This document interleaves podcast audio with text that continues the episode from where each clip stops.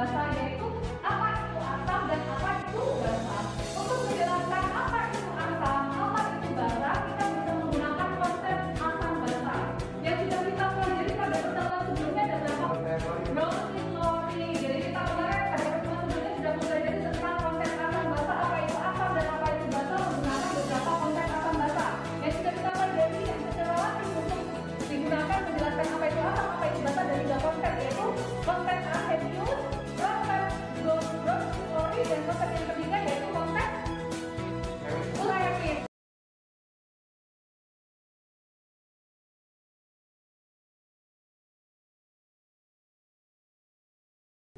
Sobat YBHK semua, salam sehat dan salam bahagia. Perkenalkan, saya Teresia Agung dari SMA Tarsisius Vireta siap menemani sobat semua dalam podcast Sukses bersama YBHK episode 3 dengan topik Pertemuan tatap muka SMA Tarsisius Vireta di masa pandemi COVID-19. Sobat YBHK, seperti kita ketahui bersama bahwa sejak Maret tahun 2020 semua sekolah tidak bisa menyelenggarakan pembelajaran secara tatap muka di sekolah sehingga para siswa dengan segala berbagai kendala yang mereka hadapi harus belajar dari rumah masing-masing secara online mulai tanggal 1 September 2021 berdasarkan instruksi Gubernur Banten, maka SMA Tarsisius Vireta melaksanakan PTM terbatas. Kali ini kita akan mengulik lebih jauh tentang persiapan pelaksanaan dan kegiatan praktik PTM yang dijalankan di SMA Tarsisius Vireta. Untuk itu, kami hadirkan lima narasumber yang berperan penting dalam proses pelaksanaan PTM terbatas. Baik, untuk narasumber pertama kita akan terhubung dengan Bapak Yanuarius Suharjo selaku Kepala SMA Tarsisius Vireta. Halo Pak Yan. persiapan apa saja nih Pak yang sudah dilakukan sebagai langkah awal sehingga PTM terbatas di SMA Tarsisius Vireta dapat berlangsung dengan lancar dan tertib.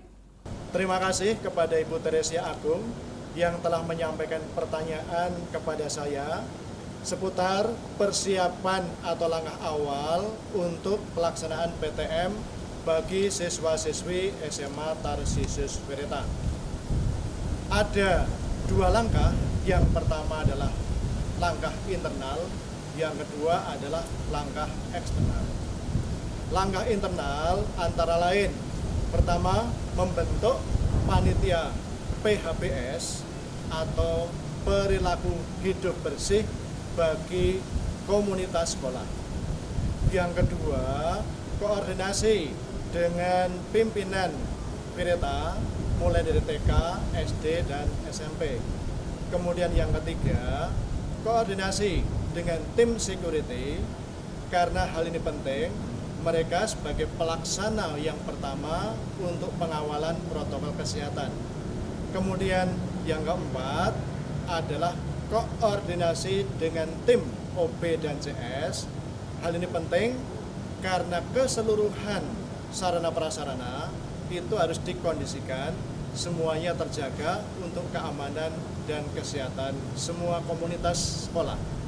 Kemudian yang kelima adalah mengadakan kegiatan-kegiatan bersama OSIS, terutama adalah pembuatan SOP, kemudian pelaksanaan dari prokes sendiri yang melibatkan oleh perwakilan OSIS, dan keenam adalah membuat simulasi pertemuan terbatas untuk disampaikan kepada siswa maupun orang tua.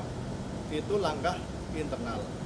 Kemudian yang langkah eksternal adalah satu, kerjasama dengan Rumah Sakit Primaya Pasar Kemis di dalam pelaksanaan vaksin, pelaksanaan edukasi untuk anak-anak maupun pembinaan usaha kesehatan sekolah di mana Primaya akan mensupport sepenuhnya melalui tenaga perawat maupun obat-obat dasar yang dibutuhkan oleh sekolah Tarsisius Berita. Kemudian yang berikutnya adalah kerjasama dengan Desa Gelam Jaya, Forum RW, kemudian dengan tim dari TNI yang dikelola langsung oleh Dan Ramil dalam pelaksanaan vaksin bagi masyarakat. Kemudian selanjutnya kita kerjasama dengan forum Gereja Regensi 2 dalam pelaksanaan vaksinasi bagi masyarakat untuk mewujudkan herd immunity secara keseluruhan di Desa Gelam Jaya. Itulah langkah-langkah yang dilaksanakan oleh SMA Tarsius Bereta. Saya meyakini kita semua apabila disiplin di dalam progres, kita akan aman, sehat, terbebas dari segala macam sakit penyakit, terutama terkait dengan COVID-19. Demikian, terima kasih atas waktunya. Oke, terima kasih Pak Yan atas penjelasannya. Jadi, sebagai langkah awal persiapan PTM, yaitu melaksanakan koordinasi baik secara internal maupun eksternal. Sobat YPHK semua, untuk berikutnya kita akan terhubung dengan narasumber kedua, yaitu Ibu Teresia Triwahyuni selaku Wakil Kepala SMA Tarsisius Vireta Bidang Kesiswaan dan Sarana Prasarana. PTM terbatas membutuhkan sarana prasarana yang menunjang sehingga dapat berjalan dengan lancar. Bu Yuni Bagaimana terkait sarana prasarana yang dipersiapkan oleh SMA Tarsisius Vireta untuk menunjang kegiatan PTM terbatas hingga saat ini sehingga dapat berjalan dengan baik?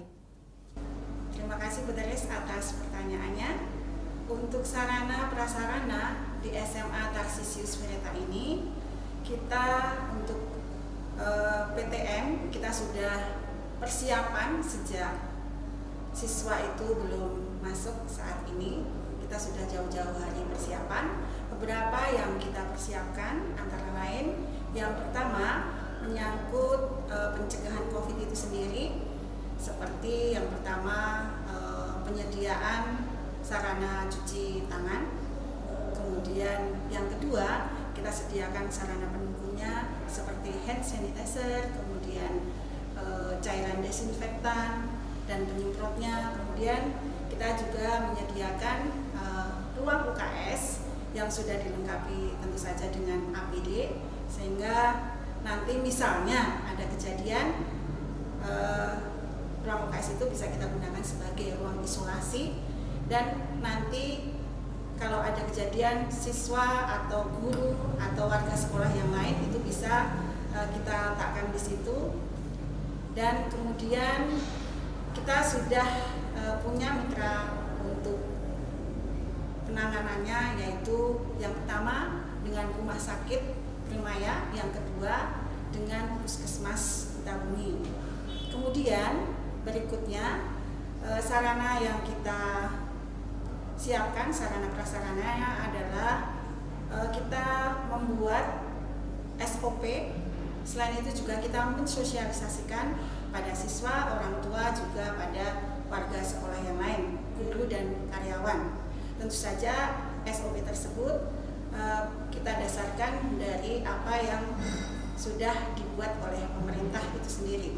Kemudian yang ketiga, kita memastikan bahwa semua warga sekolah, eh, baik siswa, guru maupun karyawan, semuanya sudah divaksin. Nah untuk sementara sampai pada saat ini eh, untuk SMA Tarsisius itu sendiri baru 97 persen yang vaksin sisanya sekitar 3% itu belum vaksin karena e, terkendala terkena COVID kemudian masih harus menunggu 2 atau 3 bulan ini baru nanti bisa divaksin. E, Yang keempat, kami juga menyediakan penunjuk arah dari pintu gerbang menuju ke lorong kelas dan menuju ke ruang kelas. Nah, di situ yang kita sediakan adalah ada penunjuk arah dalam bentuk tanda panah, kemudian juga kita sediakan poster-poster pendukung supaya siswa di SMA Tarsisius Vireta bisa selalu menjaga protokol kesehatan. Ya, yang kelima eh, di ruang kelas kami sudah menyediakan sarana pendukung pembelajaran. Nah, metode pembelajaran yang kami terapkan adalah dengan hybrid learning. Di situ harapannya nanti siswa, kemudian guru dan siswa yang ada di rumah bisa uh, terhubung dan bisa melakukan pembelajaran uh, bersama-sama. Nah, siswa yang ada di dalam kelas yang masuk untuk saat ini adalah 50% dari siswa dalam satu kelas. Jadi hanya separuhnya saja. Demikian Bu Teres uh, untuk sarana prasarana di SMA Narsisis Wireta. Terima kasih Bu Yuni atas paparannya. Sobat YBHK yang terkasih, PTM terbatas adalah proses pembelajaran yang berlangsung di masa pandemi COVID-19 yang tentunya membutuhkan sebuah manajemen yang tepat sehingga dapat berjalan dengan efektif.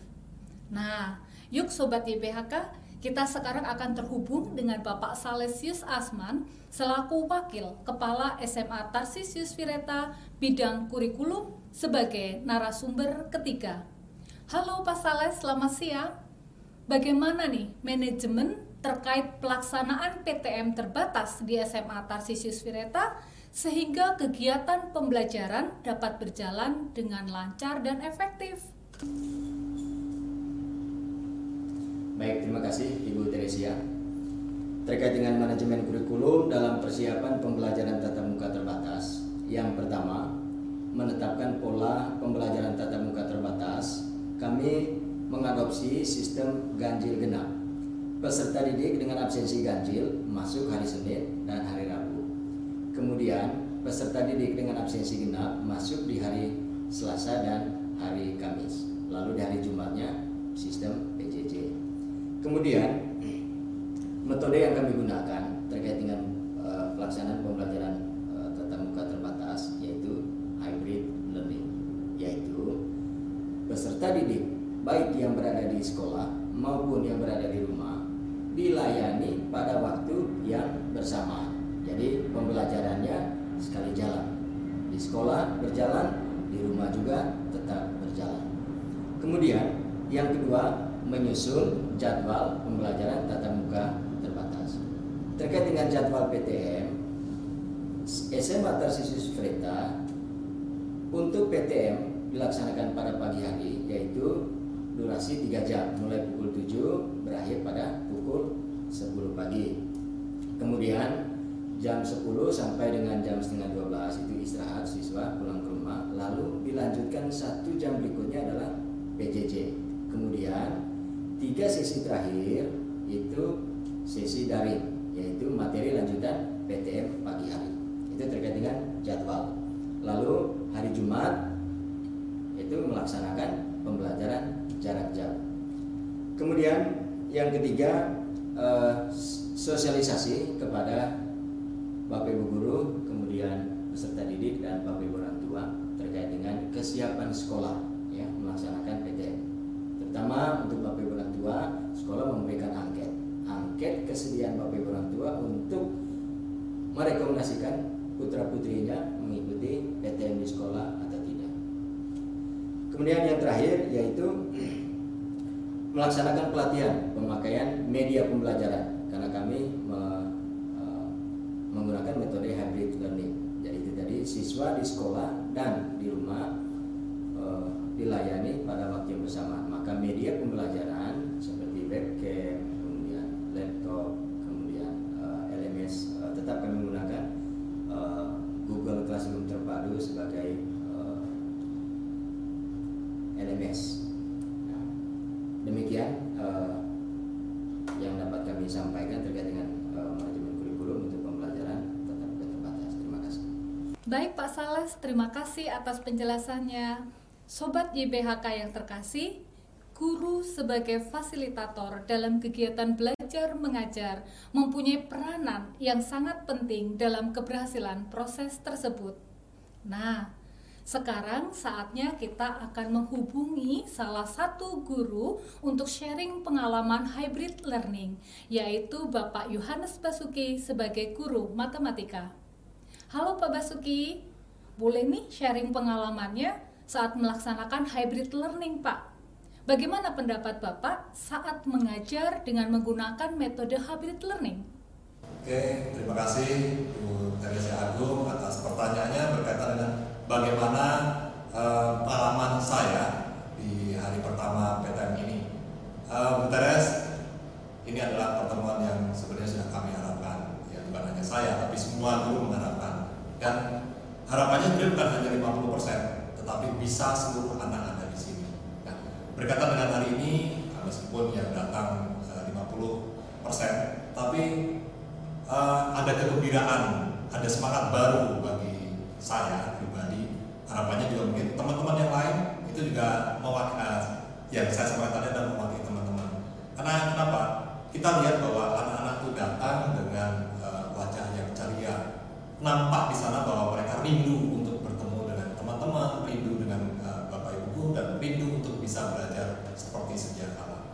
Demikian juga yang ada di rumah itu tadi kami tampilkan bahwa di kelas itu mereka sudah ada dengan teman-teman di sini.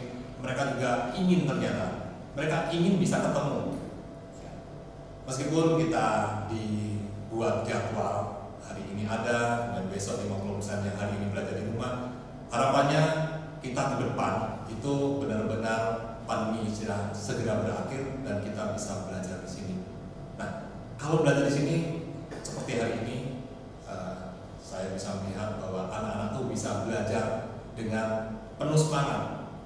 Saya pribadi, saya pribadi bisa melihat bahwa oh selama ini, selama pandemi, selama pembelajaran P- eh, PJJ ini ada hal yang bisa jadi itu membuat anak merasa ini kalau mengajar cepat sekali.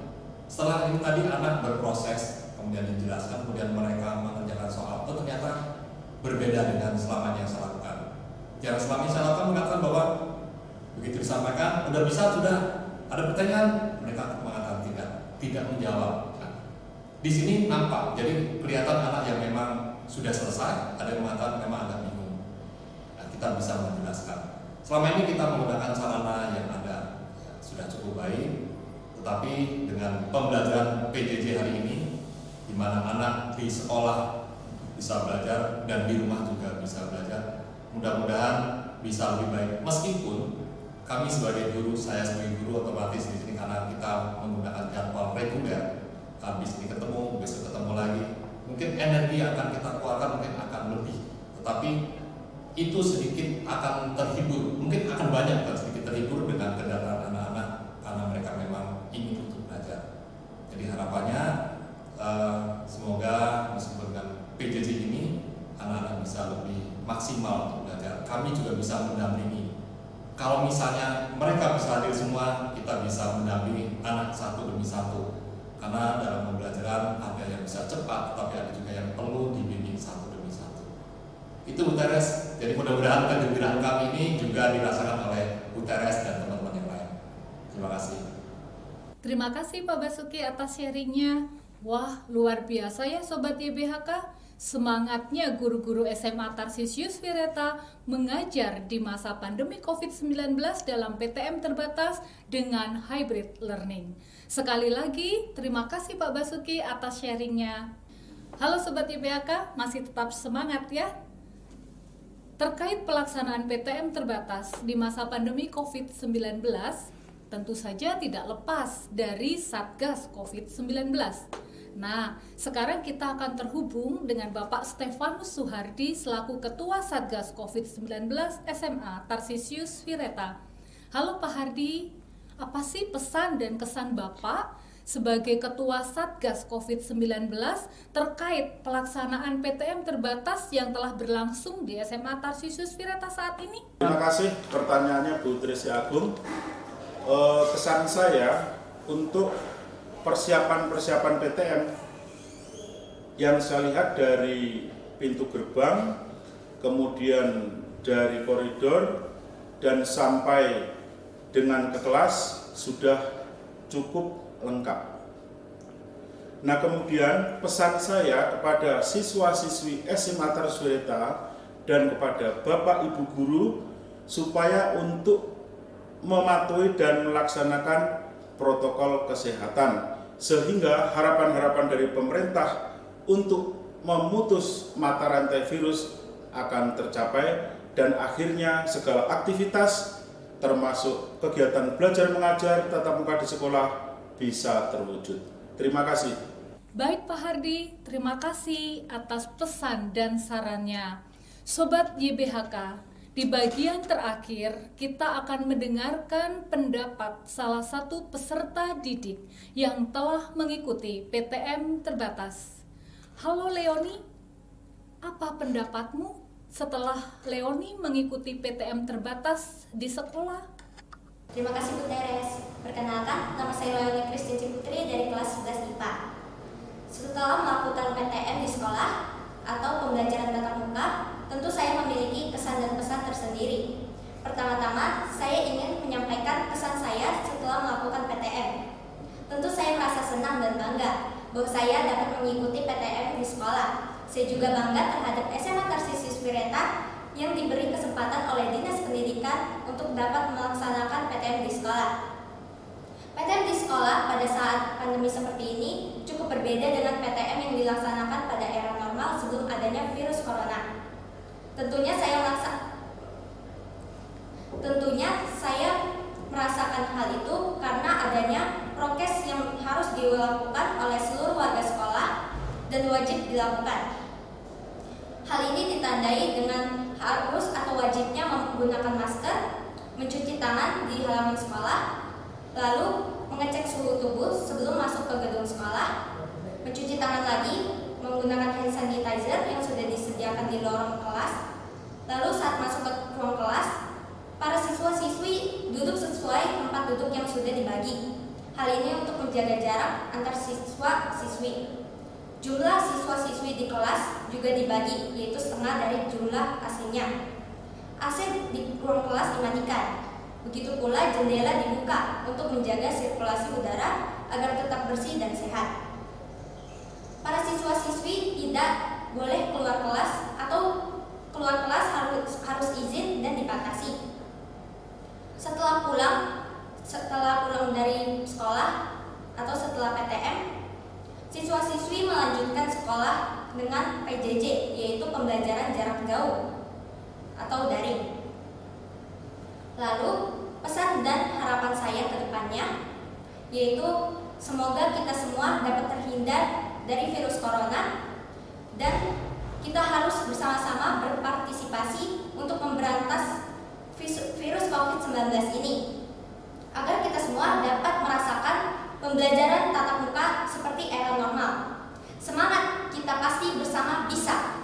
Terima kasih Leoni. Wah, Ternyata para peserta didik SMA Tarsisius Vireta sangat antusias loh dalam mengikuti PTM dengan pola hybrid learning ya Sobat YBHK. Oke Sobat YBHK, itulah tadi perjalanan SMA Tarsisius Vireta sampai dengan saat ini telah melaksanakan PTM terbatas di era pandemi COVID-19 dan terima kasih untuk semuanya yang telah mendukung persiapan PTM terbatas. Kita tunggu podcast sukses bersama YBHK dengan topik salah satu core value YBHK yaitu disiplin. Salam sehat Sobat YBHK, salam hangat dari kami untuk semua Sobat YBHK yang terkasih. Terima kasih, Tuhan memberkati.